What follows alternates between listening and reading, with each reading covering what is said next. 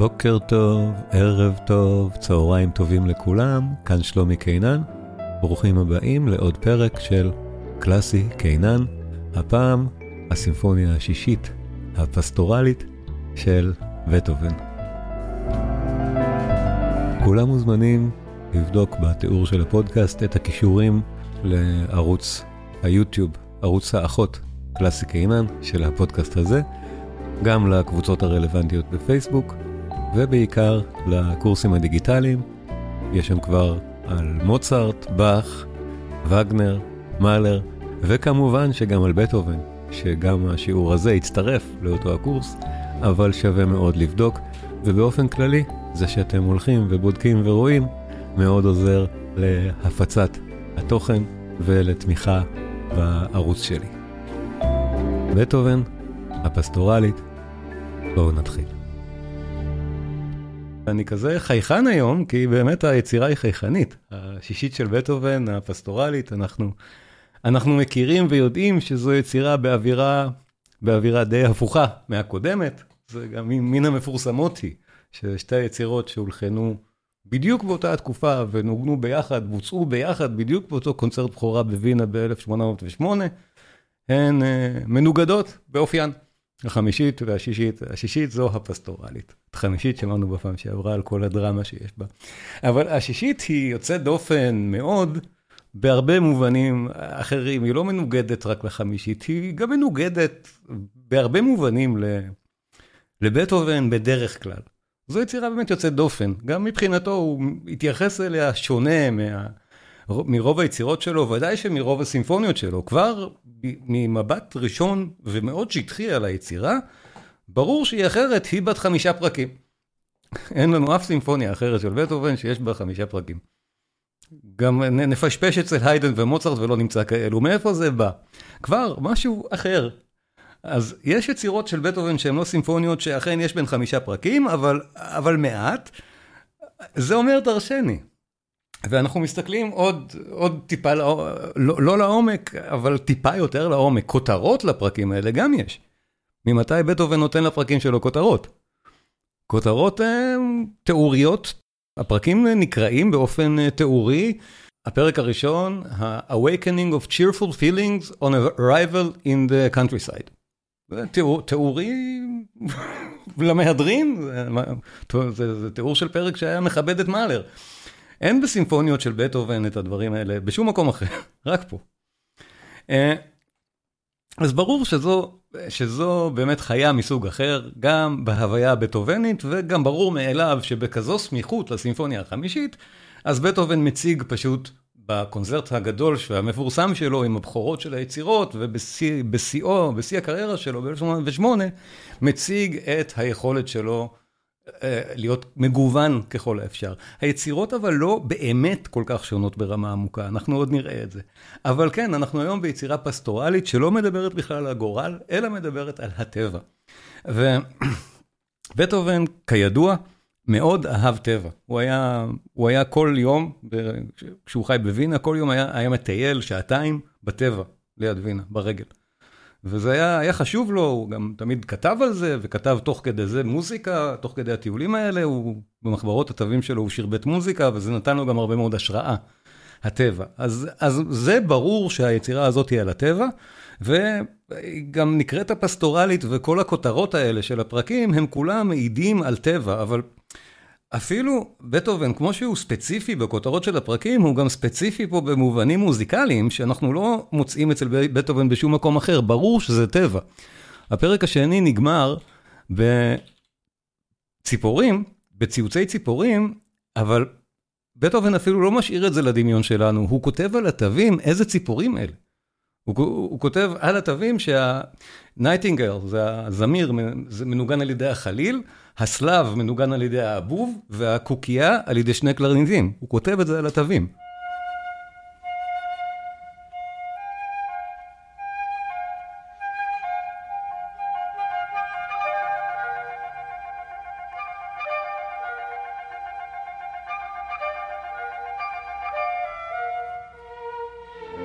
זה משהו שאנחנו לא רגילים אצל בטהובן בכלל. הדברים האלה הם אצל מאהלר, או נניח להבדיל, אצל ויוולדי. בטח שויוולדי יכול להיות רלוונטי כאן. אבל אנחנו בדרך כלל לא משייכים את בטהובן בכלל לדבר הזה של ציוצי ציפורים בתוך היצירות שלו. הוא מלחין הרבה יותר, בדרך כלל אנחנו חושבים, כבד אולי תהיה המילה, או רציני, אבל זו יצירה באמת אחרת בנוף הבטהובני, ולגמרי במודע, והיא כזאת כולה. לכן היא בת 5 פרקים, לכן המבנה שלה באמת לא סטנדרטי במיוחד, ובטהובן לא מתעקש, לא מתאמץ לעשות אותו סטנדרטי. 3 הפרקים האחרונים שלה מחוברים, מנוגנים בלי הפסקה. כל הדברים האלה. בגלל שהיצירה היא יצירה תיאורית, היא פואמה סימפונית לפני שהייתה פואמה סימפונית. היא מוזיקה תוכניתית לפני שברליוז קרא על הסימפוניה הפנטסטית, סימפוניה תוכניתית, בהשראת היצירה הזאת. כי שוב זה בטהובן. אז היצירה מאוד מאוד השפיעה. אבל מה שבאמת מעניין, וזה אולי מעט אנקדוטי, שלא הרבה יודעים, שבטהובן בעצם בעצמו לא המציא את הגלגל. כמו שאמרתי קודם, נגיד ויוולדי, שכבר יש אצלו ציוצי ציפורים, לאורך כל הברוק, וגם ברנסנס, יש לנו מוזיקה של טבע שמובעת במוזיקה, בצורות דומות לדברים האלה. אבל אפילו יותר ספציפי, וזה עובדה מעניינת בהיסטוריה של המוזיקה, שזו לא עובדה מוכרת יותר. לבטהובן יש השראה ישירה כאן, מיצירה של מלחין אחר, מלחין באמת לא חשוב במיוחד ולא מוכר במיוחד. אחד בשם ג'סטין הנריך קנכט, שהסיבה היחידה שהוא מוזכר בכלל בספרי המוזיקה היום, זה בגלל ההשפעה שלו על היצירה הזאת של בטהובן. וזה נכון, קנכט הלחין, כשמוצרט עדיין היה בחיים, ב-1785, סימפוניה שהוא קרא לה פורטרט מוזיקלי של הטבע. סימפוניה ב5 פרקים, שבטהובן הכיר. בטהובן הילד הכיר את היצירה הזאת כשהילד בבון, אנחנו יודעים שהוא הכיר אותה, ובהחלט מושפע מהרעיון של סימפוניית טבע ב5 פרקים, עם כותרות, שהכותרות של בטהובן הם פשוט כמעט אחד לאחד הכותרות של קנכט בסימפוניה הזאת שלו. אז רק בשביל לסבר את האוזן, קנכט נשמע ככה, פרק ראשון.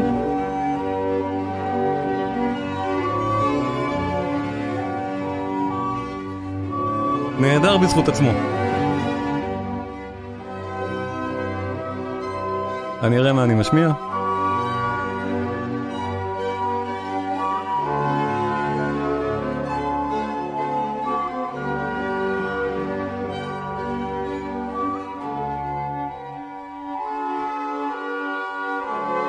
אז באמת בטהובן כאן מושפע מקו אומנותי שפשוט הוא לא של היידן ולא של מוצרט, הוא של מלחינים אחרים מהתקופה,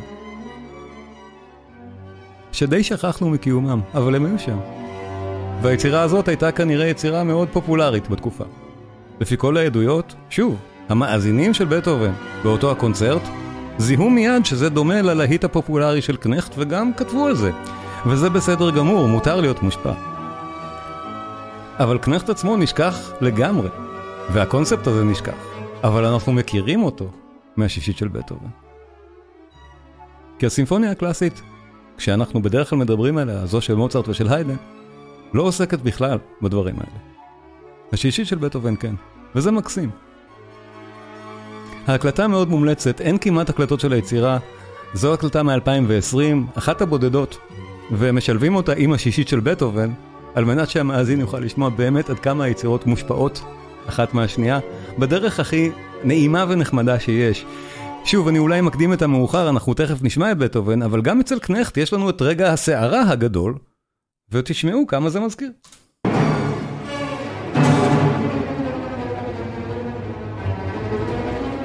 זה פרק הסערה בסימפוניה של קנכט.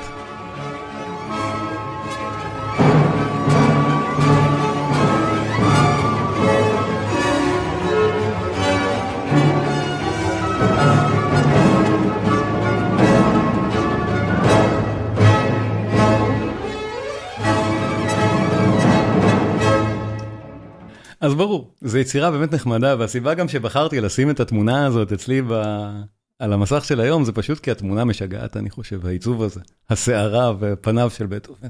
אבל באמת, תמצאו את ההקלטה בספוטיפיי, זו הדרך היחידה שאני מצאתי אותה, קשה מאוד למצוא את היצירה הזאת, ותקשיבו לה, כי בהחלט מאירת עיניים כשאנחנו מקשיבים לצידה או לשישית של בטהובן, לפסטורלית. אז בהחלט, יש לנו פה את הלינאז' הקטן הזה. אבל מה שהתפתח מהשישית של בטהובן אחר כך, כנקודת השפעה, נקודת ארכימדס חיונית בהתפתחות המוזיקה המערבית, זה כבר באמת סיפור הרבה יותר גדול, ואנחנו נגיע אליו, אבל מאחר ביצירה ארוכה, ואני רוצה להשמיע חלקים נרחבים ממנה, לא נוכל לשמוע את כולה, בואו נתחיל, ואני אמשיך קצת בתיאורי רקע אחר כך. אז כמו שאמרתי, היצירה היא בסמיכות לחמישית של בטהובן, ובוצעה באותו קונצרט בחורה אפילו. והקונצרט המוגזם הזה של 4.5 שעות, שבנוסף היה הקונצרט הרביעי לפסנתר, בטהובן שם הגזים בתוכנית לגמרי, אבל זה קונצרט מפורסם, קונצרט היסטורי ידוע. אז החמישית היא לכאורה שונה לגמרי, ובאמת באופייה היא שונה לחלוטין, זו פסטורלית והיא סימפוניית גורל סוערת ורוקנרול. אבל שימו לב, בואו נזכור, הפתיחה של החמישית, נזכר.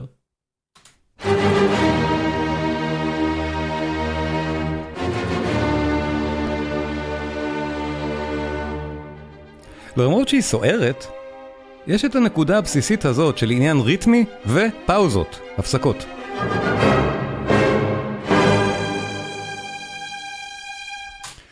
הסימפוניה השישית גם היא בנויה מעניינים ריתמיים ומשחק של פאוזות. למשל זו מתחילה באופן מפורסם בפרזה הידועה ואז פאוזה. גם השישית מתחילה בפרזה האולי פחות ידועה אבל מקסימה של הנושא הראשון של הפרק הראשון ואז פאוזה. שימו לב.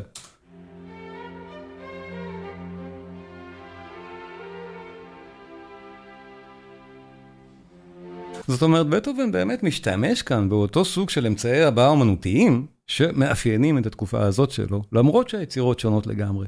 ואנחנו גם נראה את העניינים הריתמיים האלה באופן מאוד בולט. למשל, חלק מאוד מפורסם ביצירה, בפרק הזה, בפרק הראשון של הסימפוניה, והוא מפורסם בהיותו כל כך מיוחד, זה חלק הפיתוח של הפרק הראשון.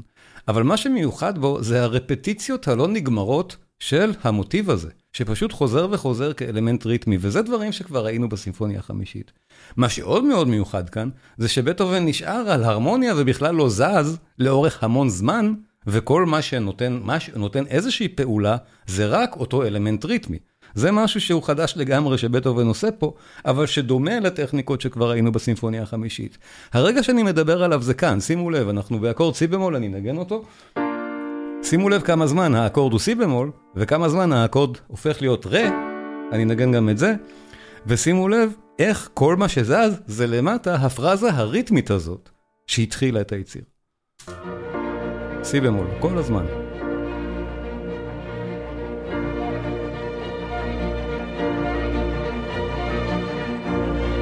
לא זז, רק עולה ורה. אותו עניין של פרזות כל הזמן. האקורד לא משתנה, אנחנו באותה הרמוניה כל הזמן.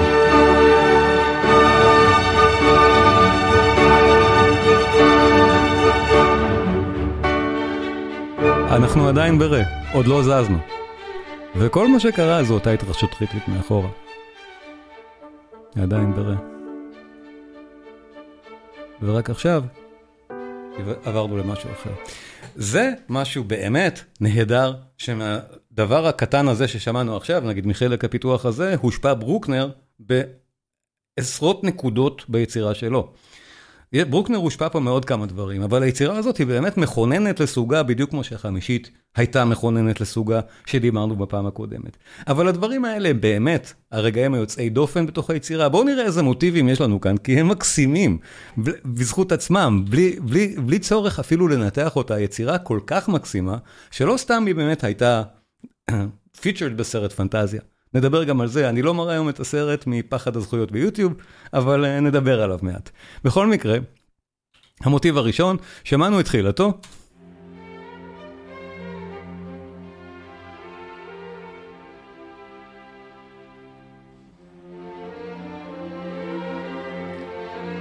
והוא חוזר, באמת פרק בצורת סונטה, שוב צורת סונטה עם שינויים קלים, כבר ראינו בחמישית שבטהובן עשה שינוי קל, פה הוא עושה שינויים הרבה יותר גדולים אחר כך, בגלל שהמוזיקה היא תיאורית, אבל בינתיים אנחנו בסביבה הבטוחה הזאת, הנושא הראשון חוזר.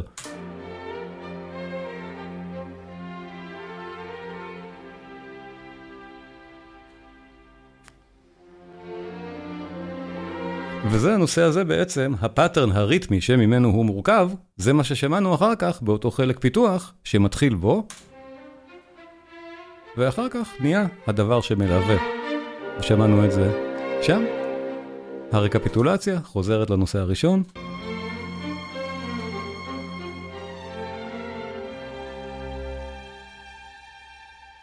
עם עוד פאוזה מעניינת.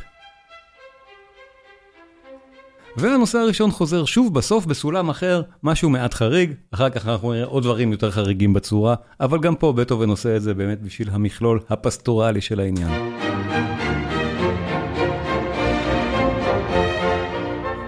וכך הוא סוגר את הפרק באמת באותו הנושא הראשון, רק בסולם אחר, בשביל סיום. הנושא השני, פסטורלי ויפה לא פחות. ואנחנו שומעים נושאים מנוגדים באופיים לנושאים האג'יטטיביים, או לנושא הראשון האג'יטטיבי מאוד מהסימפוניה החמישית. הנושא השני חוזר.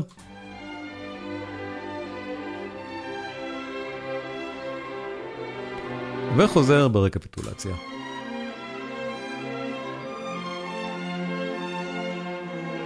אז בואו נשמע את הפרק מתחילתו, ותוך כדי ההזנה אני באמת אסביר על הנושאים, ועוד מעט, עוד קצת על ההיסטוריה של היצירה והשפעותיה, כמו שאנחנו שומעים בכל פינה כאן, יש משהו שמזכיר כבר מישהו שבא אחר כך. מתחיל, והנושא הראשון שוב עם אותה הפאוזה.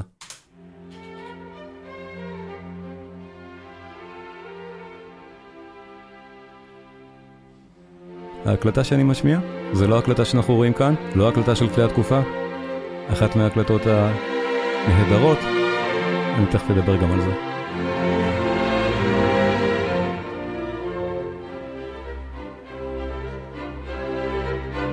זה מה שאנחנו שומעים.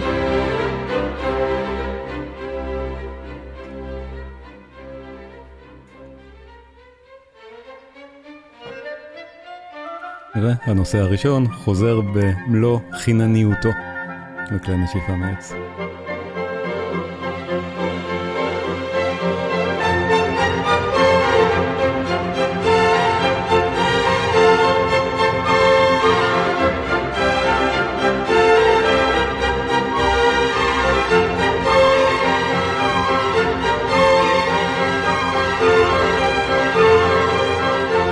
הכותרת שבטהובן נתן לפרק הולמת מאוד. Awakening of cheerful feelings on arrival in the countryside. התעוררות של רגשות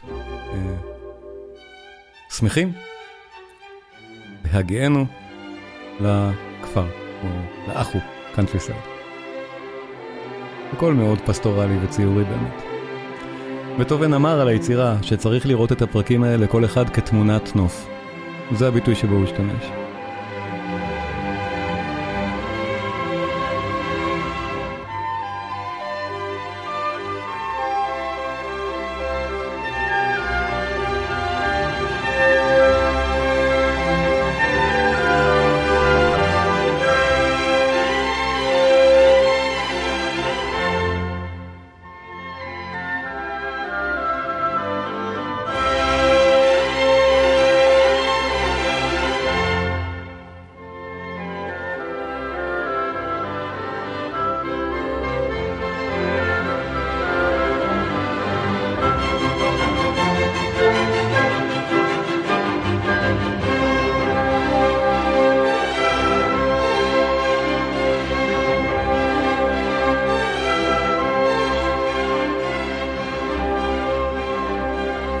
ועכשיו אנחנו מגיעים לרא-אקספוזיציה, שוב יוצגו הנושא הראשון והשני. בשלב הזה אנחנו נראה בפרקים הבאים בטהובן פחות נצמד לצורה, כאן הוא נצמד פחות או יותר לצורת הסונטה שוב, עם אותם שינויים קלים שדיברתי עליהם קודם. זה משרת אותה נהדר בנושאים הפסטורליים האלה שלו. הרי יש לו פה שתי קבוצות נושאים נהדרות ואחר כך הוא מפתח אותן. אז זאת הרא-אקספוזיציה, בינתיים אני אדבר מעט על ההקלטה שהראיתי כאן. זו ההקלטה שאנחנו שומעים היום, את גונטר ונד, עוד אחד מפרשני בטהובן הנפלאים. ההקלטה גם בסאונד נהדר של סוף שנות ה-80. ההקלטה מעולה, מומלצת בחום, כל המחזור הזה של ונד, ובכלל החלטתי לגוון עם המבצעי בטהובן, ולהשמיע הקלטות של גדולי המנצחים כל פעם של מישהו אחר, פשוט בגלל שיש באמת הרבה מאוד מחזורים נפלאים של בטהובן. גם ונד מומלץ, בכלל, אם נניח אתם לא מכירים בכלל אף מחזור של בטהובן, זה מקום טוב להתחיל בו. מחזור כזה של ונד. הוא לא מוגזם לשום כיוון, הוא פשוט שלמות. הוא נהדר, הוא בדיוק באמצע.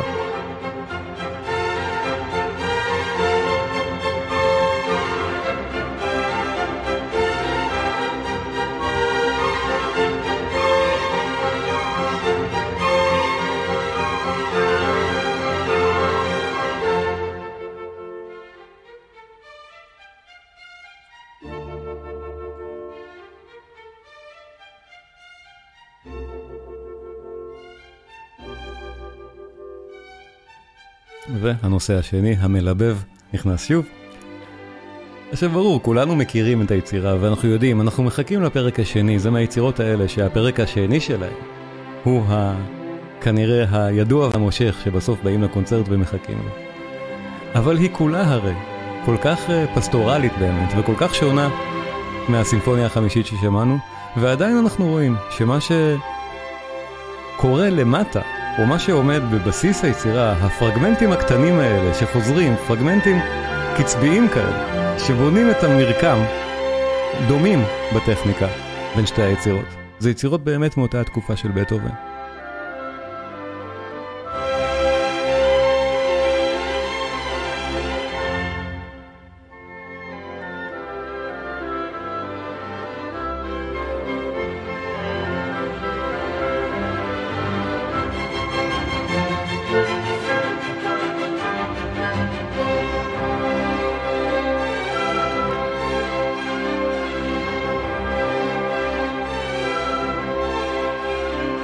ועכשיו אנחנו מגיעים עכשיו לחלק הפיתוח הבאמת מאוד נועז, או מיוחד לתקופתו. כמו שהראיתי קודם, אני עכשיו לא אפריע לזה עם הפסנתר, אבל תזכרו שזה לא זז הרבה מאוד זמן בין סולם לסולם. זה נשאר על אותו עניין פה, ומשחק פשוט עם המוטיב הראשון בתור השטיח או הרקע הריתמי לכל הסיפור. שימו לב. נכנסנו לחלק הפיתוח.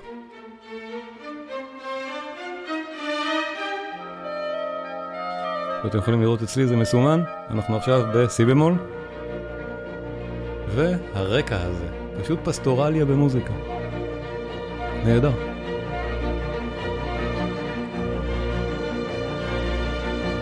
ורק עכשיו עברנו לרב, רמז'ור, המון זמן.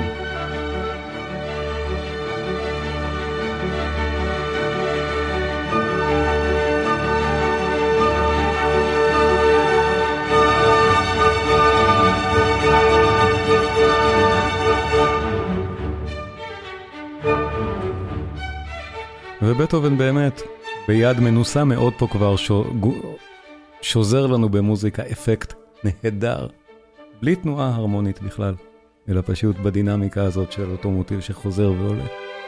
ואנחנו ממשיכים בחלק הפיתוח, נחתנו על סולם סול, ושוב אותו עניין של הדבר חוזר המון פעמים, ברפטיציה ומייצר אווירה, בשביל אותו אפקט פסטורלי.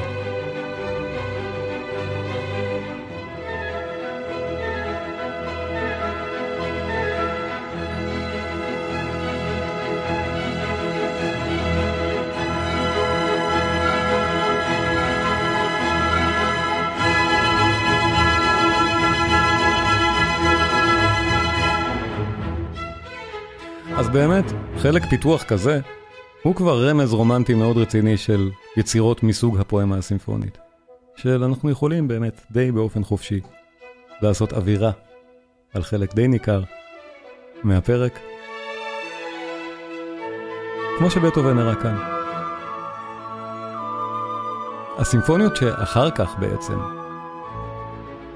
הושפעו מאוד מזה, היו במרכז של ויכוח לכל אורך המאה ה-19, ויכוח אסתטי. אנחנו עוד נגיע גם לזה. אבל השישית של בטהובן, הפסטורלית, היא איפשהו עמוק בוויכוח הזה בין המסורות של מחנה ברמס, מחנה וגנר וכו'. יצירה מאוד מאוד תיאורית, פסטורלית, פרוגרמטית, של המלחין האבסטרקטי בטהובן. מה זה?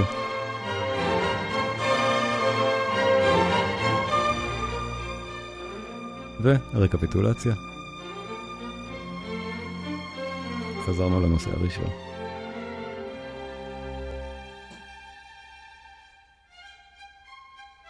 והכל כל כך עינני וכל כך באמת חמוד. אנחנו חושבים בטעות שבטהובן תמיד היה כבד ראש, זה לא נכון, והיצירה הזאת פשוט מראה לנו את זה בצורה הכי יפה שיש. היה לו חוש הומור נהדר כנראה במוזיקה. לא יודע כאדם, אבל במוזיקה ודאי, ופה זה ניכר.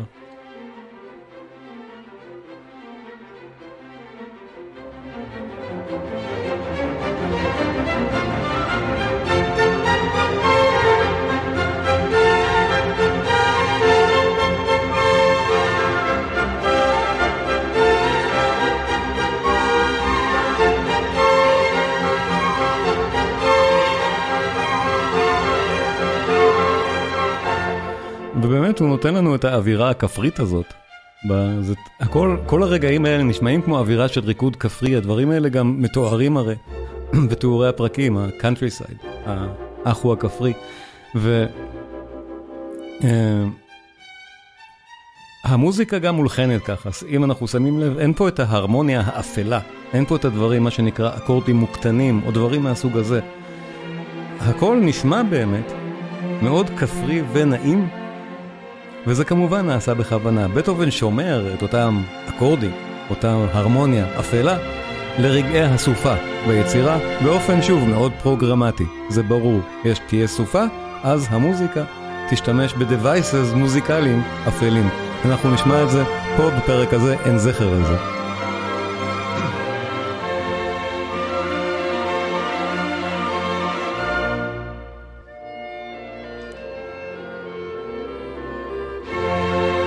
מה שאנחנו זוכרים בפנטזיה, ומי מכם שרוצה להיזכר אחר כך סרט נהדר מ-1940 של דיסני, שהפן המוזיקלי שלו באמת עשוי, בוא נגיד בצורה שאולי היום הייתה מעוררת קצת ביקורת. למשל, סטוקובסקי, זה המנצח ומי שגם היה אחראי על הניהול המוזיקלי של זה, ערך מהיצירה וקטע אותה בכל מיני רגעים די, אני לא יודע אם יפה או מכוער המילה שם, אבל עשו סוויטה של 14 דקות מהסימפוניה,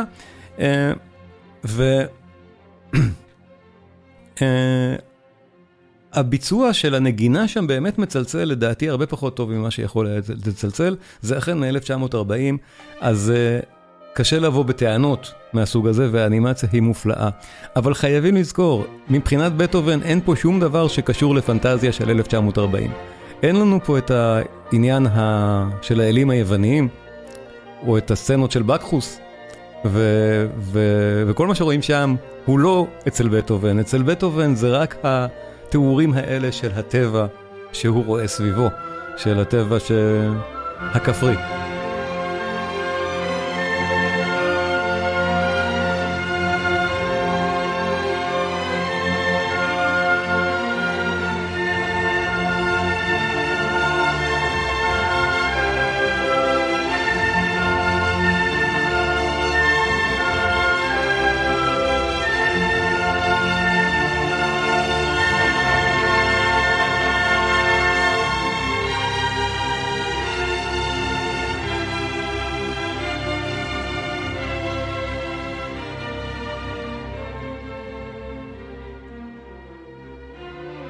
ואנחנו עדיין שומעים את אותה פרזה ריתמית שמלווה לאורך כל הפרק, ובמובן הזה זו טכניקה שמזכירה מאוד, או זהה למעשה, לטכניקה של הסימפוניה החמישית, של הפרק הראשון. בחמישית זה מופיע גם בהרבה מאוד פרקים אחרים, אבל אם אתם זוכרים אותו מוטיב של 4 תווים, פה טיפה יותר מורכב, אבל גם פיגורציה ריתמית שמשתלטת על הרבה מאוד חלקים בפרק. ושוב הנושא הראשון.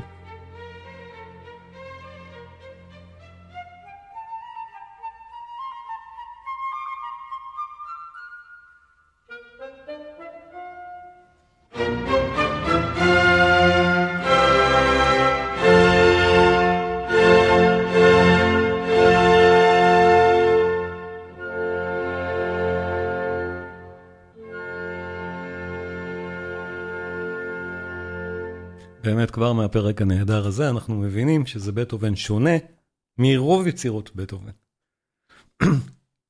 הפסטוראלית באמת אחרת מהסימפוניות ואחרת רוב היצירה שלו. היצירה היא כזאת, היא נינוחה ונעימה, ולכן כנראה גם בפנטזיה אמרו, זה הולם ודאי גם לילדים, נכון? יש לה אפילו את הקסם הזה, שבדרך כלל לא מוצאים דווקא אצל בטהובן.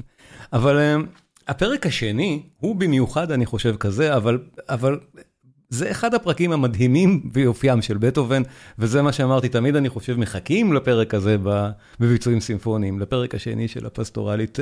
זה אחד מהרגעים הבאמת יפהפיים במוזיקה, ומה שמעניין זה לראות כמה בטהובן באמת מתאמץ פה, בשביל לקיים את כללי הצורה ולמתוח אותה מספיק בשביל להעביר את העניין המאוד מרגש פסטורלי שהוא רוצה להעביר פה, התיאורי טבע האלה, שאומנם הוא לא מתאר אותה מילולית, אבל אחריו כבר כתבו תילי תילים של תיאורים מילוליים, מקבילים לפנטזיה רק בטקסט, לגבי ספציפית מה המוזיקה מתארת, אני אקריא אחד כזה מצחיק אחר כך. אבל בטהובן עצמו קורא לפרק סצנה ליד הנחל, ליד המעיין,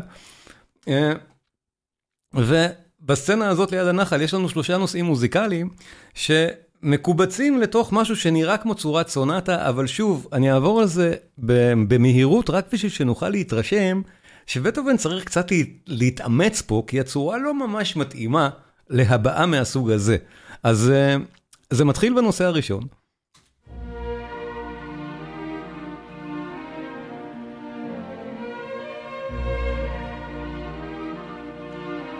הנושא השני, כל אחד יותר יפה מהשני,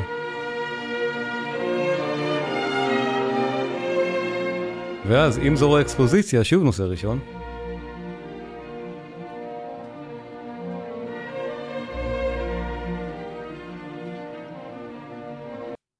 נושא שלישי.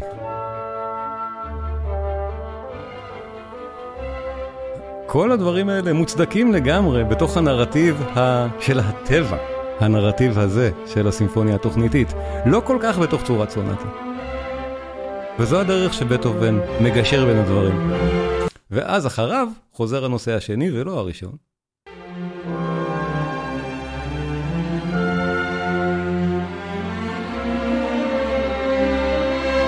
אחרי שהבנו מה 3 הנושאים, אני אקריא מה קורה לאורך הפרק, אבל אתם יכולים אפילו לראות אצלי שהבנייה היא יחסית באמת מורכבת, ודאי שיחסית למה שראינו בפעם הקודמת בסימפוניה החמישית.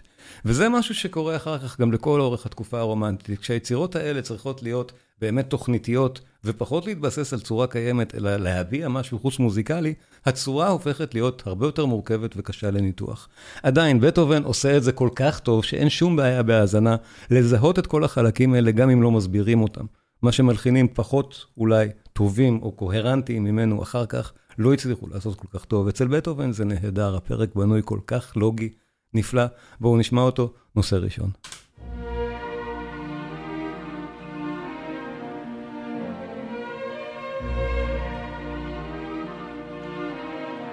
סצנה ליד הנחל.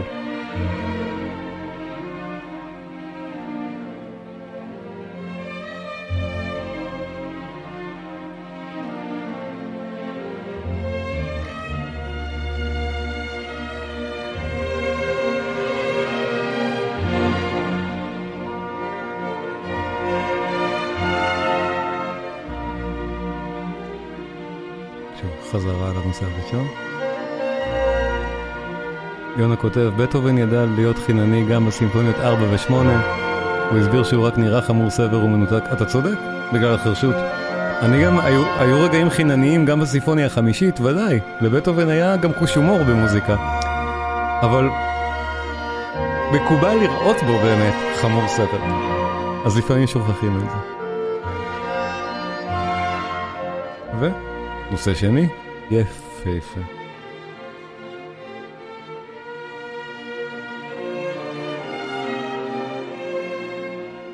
זה באמת אחד מהפרקים השקטים האהובים ביותר של בטהובן. יש לו כמה כאלה, בכמה וכמה יצירות. גם בקונצ'רטי לפסנתר, גם בסימפוניות אחרות, פרקים שקטים, באמת נפלאים ביופיים. זה אחד מהם, יכול להיות שהאהוב ביותר שבהם, מהסדרה הזאת של הפרקים השקטים, הנהדרים האלה של בטהובן.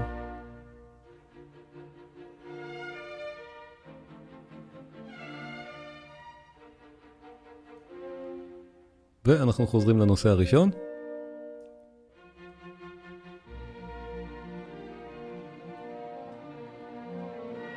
הדבר הקטן ששמענו שהוליך אליו זה רמז לחריגה מהצורה שתכף תקרה עם נושא שלישי שמצטרף פה.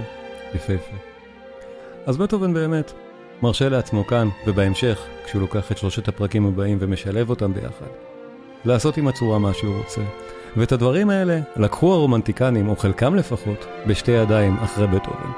וזה גם חלק מאותם ויכוחים אסתטיים גדולים על מה זו סימפוניה ומה זו יצירה, או איכותה של יצירה במאה ה-19. שהוויכוחים על זה היו באמת גדולים, דיברנו על זה גם בהקשר של צ'ייקובסקי, גם בהקשר של שופן, ובטהובן במובן הזה מהווה דמות מאוד מעניינת, כי גם היצירה הזאת, גם השישית, ובמידה יותר גדולה אפילו התשיעית שלו, הן בהחלט מוזיקה תיאורית. התשיעית של בטהובן, הנה, נושא שלישי, גם יפה.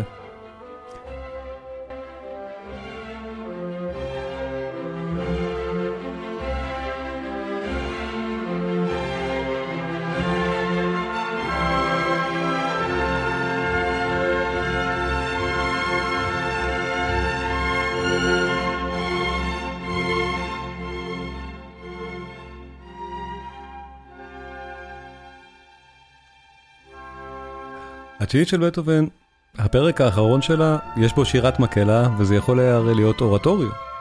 אז ודאי שזו יצירה תוכניתית. יש לה מסר מובהק שמובע במילים. בתשיעית גם יש לנו קשר מוטיבי הדוק בין שלושת הפרקים הראשונים לאחרון. עוד עניין שהוא תוכניתי, שהוא מדבר על משהו חוץ מוזיקלי. וגם כאן אנחנו רואים. יצירה עם סוג של סיפור חוץ מוזיקלי. בטהובן היא נהדר, דברים שבאמת אנחנו בדרך כלל לא מייחסים לבטהובן, הוא לא מלחין דרמטי. אבל הסיפור הוא יותר עמוק, כי מלחינים שאחר כך לא הלחינו ב5 פרקים, לא לקחו את הדוגמה הזאת, בזרם המרכזי של המוזיקה האירופאית. זה לא שאחר כך שומן או מנדלסון או ברמס הלחינו סימפוניות תוכניתיות ב5 פרקים. לא. התפיסה הייתה שהדברים האלה הם חריגים בנוף הבטהובני. ודווקא הצד השני של הגדר האומנותית, ברליוז, עם הפנטסטית שלו, היצירה הראשונה שקראו לה סימפוניה תוכניתית, המלחין עצמו קרא לה כך, ונתן תיאורים מילוליים רחבים מאוד לכל פרק. ברליוז בפנטסטית, עוד יצירה שאולי נדבר עליה. הגענו לחלק הפיתוח הנהדר של הפרק, ושימו לב איך בטהובן מנצל את חלק הפיתוח, פשוט בשביל להמשיך באותה סוג של סרנדה רומנטית ונהדרת, בלי להפסיק את המוזיקה.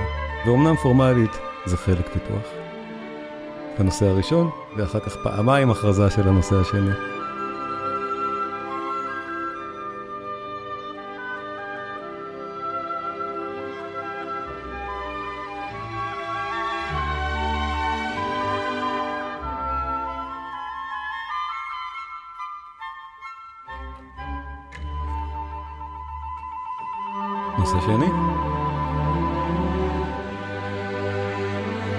כבר כאן אנחנו בחצי הפרק ואנחנו שומעים איך שלושה נושאים כבר שימשו לנו בסוג של ערבוביה, בסוג של פנטזיה די חופשית, אבל בטהובן עושה את זה הרי ביד אומן כל כך גדולה שהדבר לא מבלבל בכלל. ברור לנו לגמרי מה אנחנו שומעים.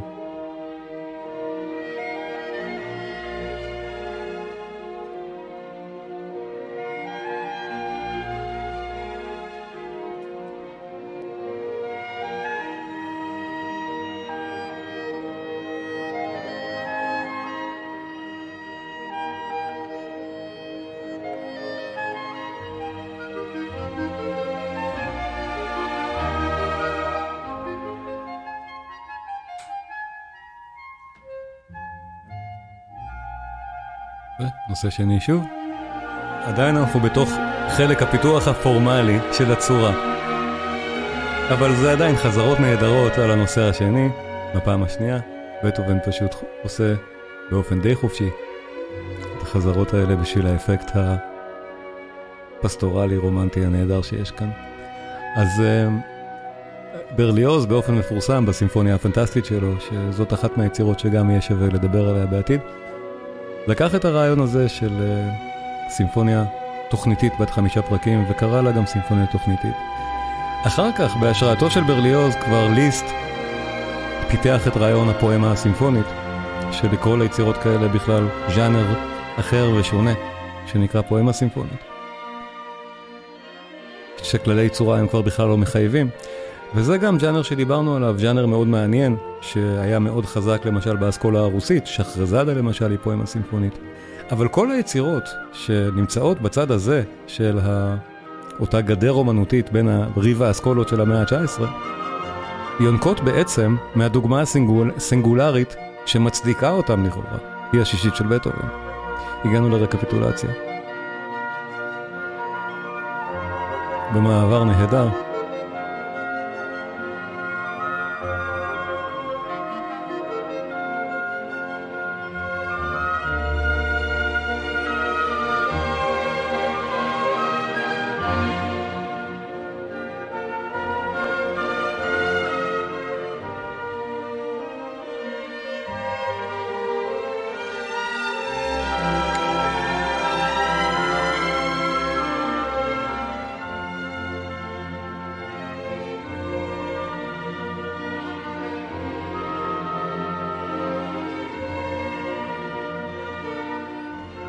ואם אתם זוכרים, מה שאמרתי שבטהובן סוטה פה מעט מכללי הצורה, או הרבה מכללי צורת הסונאטה השגרתית, זוכרים שהיו 3 נושאים בהתחלה. לא 2, עוד איזה נושא קטן התחבא לו שם באמצע. עכשיו פתאום, ברקפיטולציה, הוא חוזר לנו עוד פעמיים, הוא הוזכר.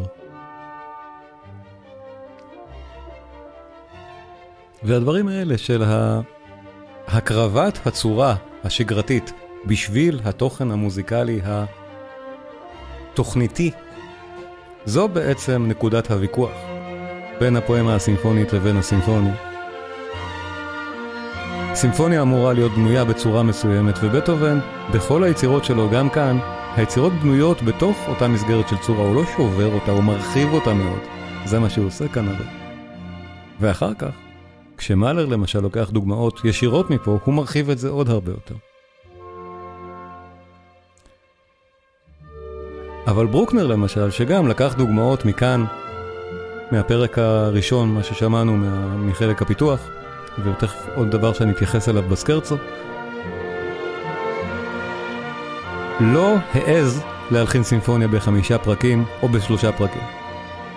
מבחינתו, ומבחינת הרבה מאוד מאותו זרם מרכזי, לאורך כל המאה ה-19 באירופה, וכל הסימפוניות שאנחנו שומעים מאז, פרט למעטות מאוד, פנויות, בנות 4 פרקים, ובלי עניין תוכניתי.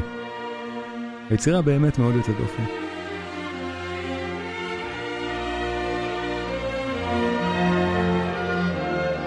והגענו לקודה. תכף אנחנו, אם אתם זוכרים, בהתחלת ההרצאה השמעתי לכם את הפרזה הקצרה של הציפורים, שבהם בטהובן אפילו טורח לציין איזה ציפורים אלה. אז זה קורה כאן, בקודה של הפרק. שלוש הציפורים, הזמיר, הסלב והקוקיה מדברות אחת עם השנייה, ובתווים כתוב איזה כלי מייצג איזה ציפור, שלמעשה ברור שאותם כלים ייצגו את אותן ציפורים לכל אורך הפרק, כששמענו את הקווים הקטנים האלה של ציוצים.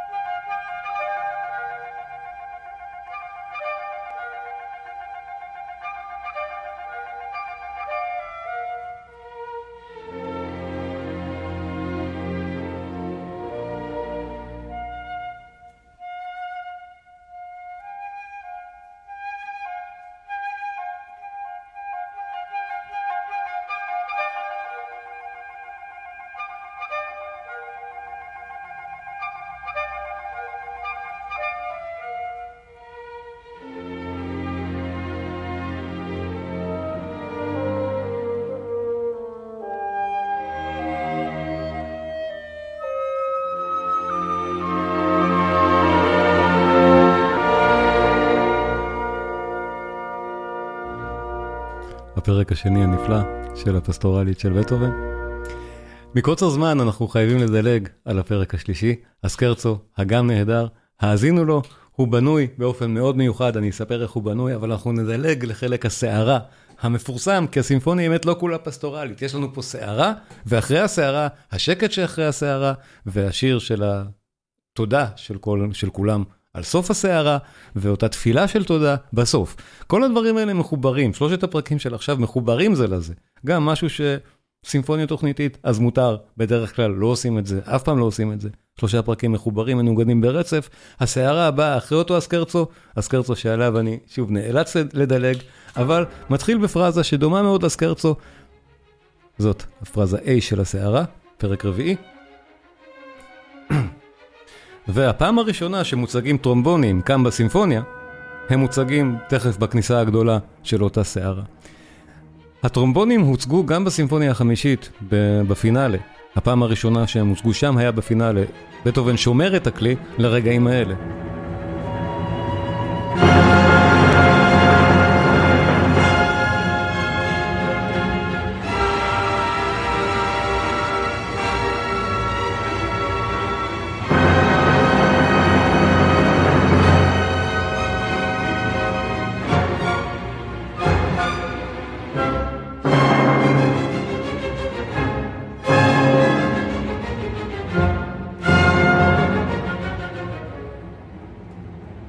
זאת אחת הסערות הכי מוצלחות במוזיקה שיש.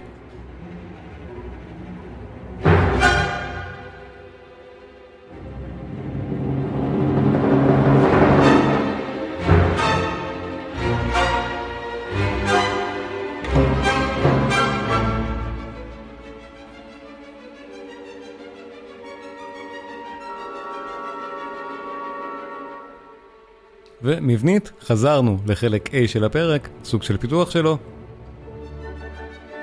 גם פה בטהובן שומר על כללי הצורה, ואנחנו שוב נקבל את אותם טרומבונים ואת אותה סערה. ברור שסערה מוזיקלית כזאת זה חידוש בטהובני. שמענו קודם את אותה סערה של הסימפוניה שקדמה לו, אבל אנחנו פה בלבל אחר לגמרי של דבר.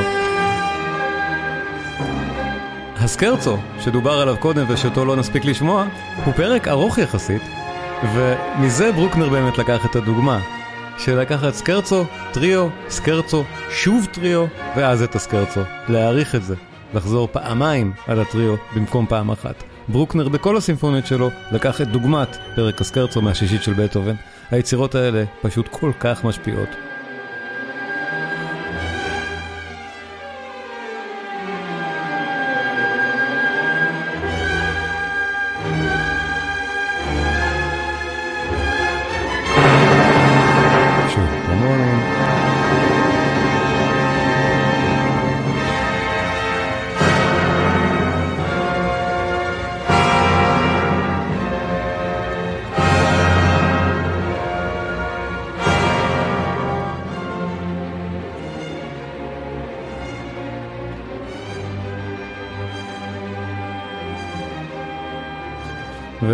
תחשבו עכשיו, איך מלחינים את השקט שאחרי הסערה, ואיך עוברים לפרק הבא, שכותרתו Shepherd Song, Cheerful and Thankful Feeling After the Storm.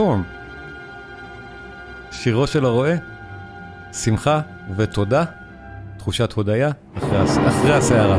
אנחנו עוברים לשם, שוב, בלי הפסקה בין הפרקים, שימו לב. אנחנו עכשיו בסוף הפרק הרביעי, ותכף אנחנו עוברים לחמישי. יכולים לראות אצלי המעבר.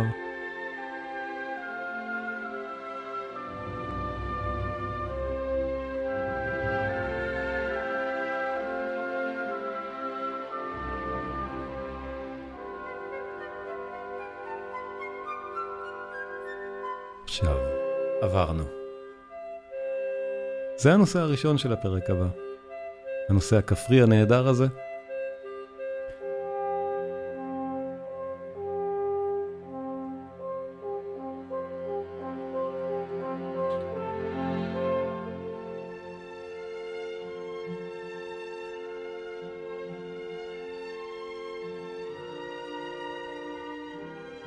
הנושא הראשון נבנה. אני לא אעצור, אני פשוט אסביר תוך כדי, כי אני רוצה שנספיק לשמוע את הפרק ולא לסיים מאוחר מדי. נושא ראשון במלוא הדרו, מתחיל כאן.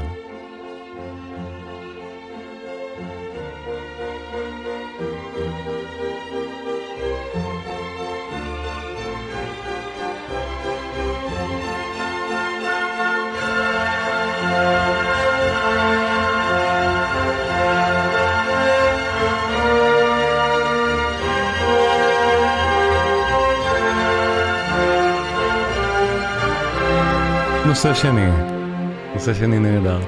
ואני כבר אומר, הפרק הזה בנוי גם בצורה מעניינת של סונטה ורונדו ביחד. יש לנו א' ב' א', היינו נושא ראשון, עכשיו אנחנו נושא שני, חוזרים לנושא ראשון, ואז נושא שלישי, שהוא בעצם חלק הפיתוח של צורת סונטה, אם זו הייתה צורת סונטה, וחוזרים לאותה צורה של א' ב' א'. לכן זה שילוב בין שתי צורות, רונדו וסונטה של התקופה. גם מוצרט וגם היידן לפעמים נקטו את הצורה הזאת, בעיקר בפרקים אחרונים של סימפוניות. בטהובן עושה את אותו דבר כאן, אבל ברור, מבחינת בטהובן יש לו שוב את אותו עניין תוכניתי שלו, שהצורות האלה משרתות אותו נהדר. הרוחב שהצורה הזאת מקנה מאפשר לו להגיד באמת את כל הסיום הפסטורלי, כולל הקודה הנהדרת שאנחנו תכף נגיע אליה. והנה אנחנו במעבר נהדר שוב לנושא הראשון של הרונדו, עוד לפני הפיתוח של הנושא השלישי.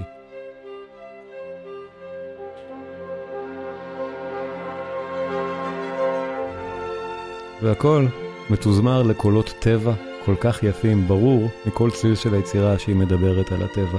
לא היה צריך את הכותרות האלה בשביל לדעת את זה.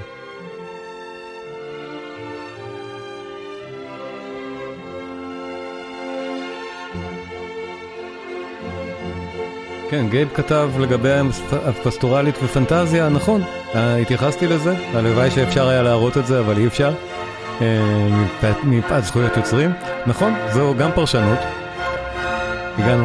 הגענו ל-C, לחלק השלישי. יש הרבה מאוד תיאורים שבטהובן עצמו לא העניק לסימפוניה, ונכתבו אחר כך על ידי מבקרים, סופרים, פרשנים. פנטזיה זה סוג אחד של פירוש. משהו שמצאתי באינטרנט שמתורגם לעברית, מאוד, מאוד נחמד באמת, משנות ה-50 של פול בקר, תרגמו את זה ב-1958 לעברית, תיאור של פול בקר, שהוא אחד, כותב חשוב על מוזיקה מחצי הראשון של המאה ה-20 בערך. אני חושב שהיום לא היו כותבים כך כבר, זה סגנון מיושן, אבל הוא כותב על הפרק ששמענו, על הסערה.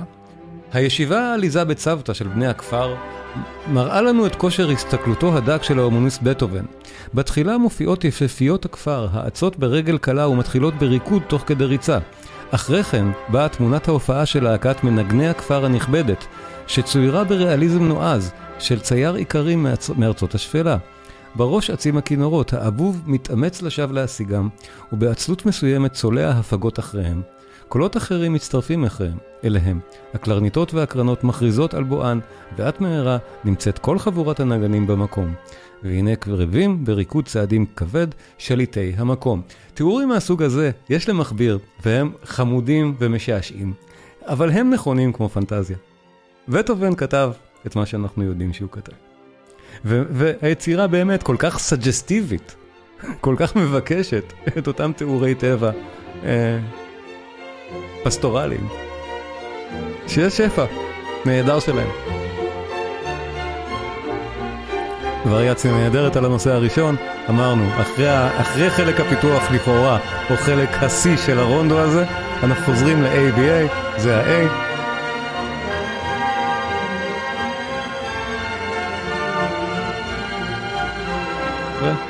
הנושא השני.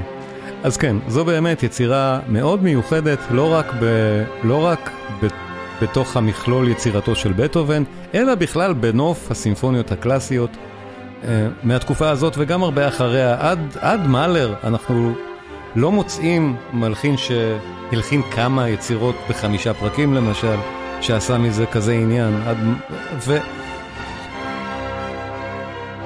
כל הפואמה הסימפונית של המאה ה-19, כל הדברים האלה, אפילו הרבה מווגנר שלקח רעיונות מפה בעניין של קונספט של מוזיקה תוכניתית,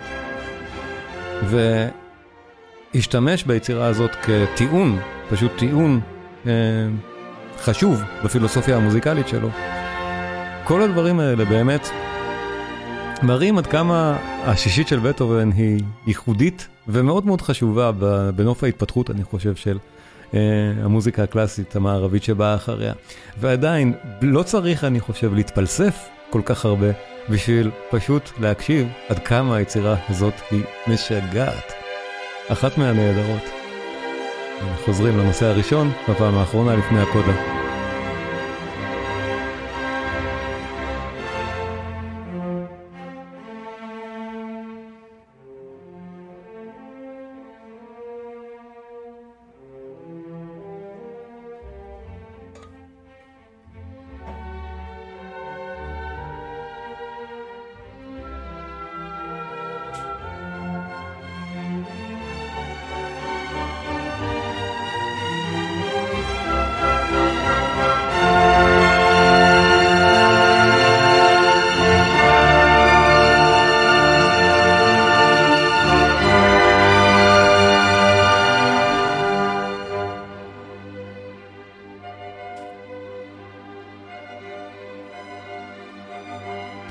שוב את ההקלטה ששמענו היום.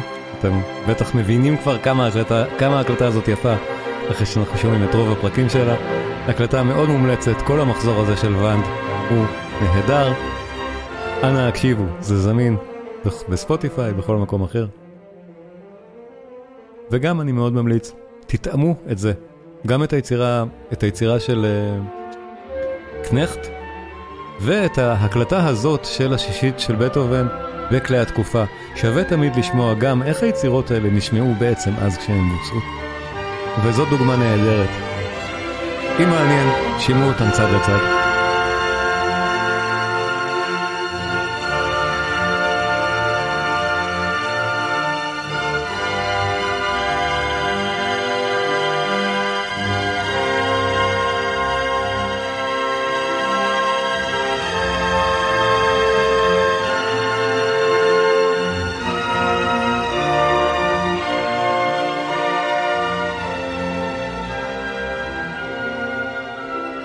ואנחנו מגיעים לקודה, שגם היא ידועה בזכות עצמה, הרבה מאוד מגדירים אותה כמוזיקת תפילה של בטהובן, כאילו שזו התפילה אחרי תפילת ההודיה, אחרי הגשם, אחרי הסערה.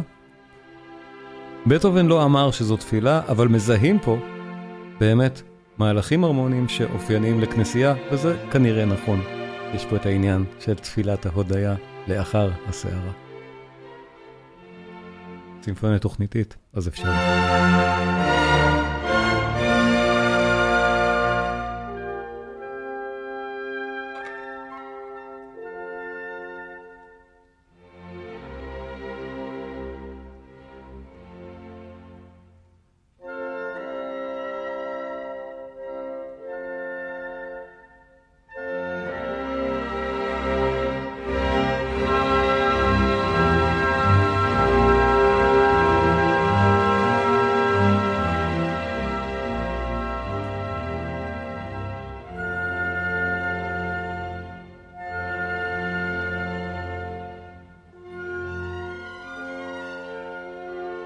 יפה כל כך.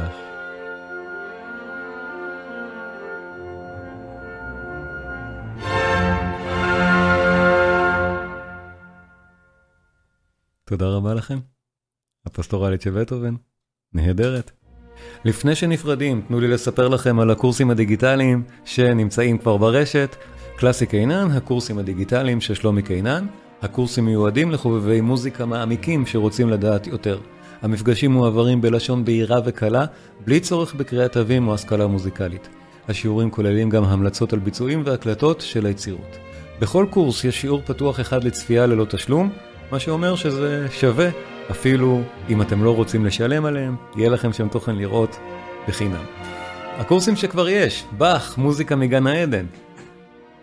אמדאוס, המוזיקה האלוהית של מוצרט. מבוא למוזיקה של ריכרד וגנר. בטהובן, העוצמה והיופי. וחדש, מאהלר, המשורר הסימפוני. כל אחד מהקורסים האלה יותר מ-15 שעות, וכל הזמן מתווסף גם עוד חומר. הקורסים עצמם דינמיים, ואני מוסיף להם הרצאות נוספות ככל שאני בעצמי עורך אותם. אז זה כל הזמן גם משתפר ומתדרג. מי שמעוניין לבדוק, הקישור נמצא בתיאור של הסרטון בו אתם צופים עכשיו. אני מזכיר לעשות סאבסקרייב, לעשות לייק, ואנחנו נשתמע בפעם הבאה.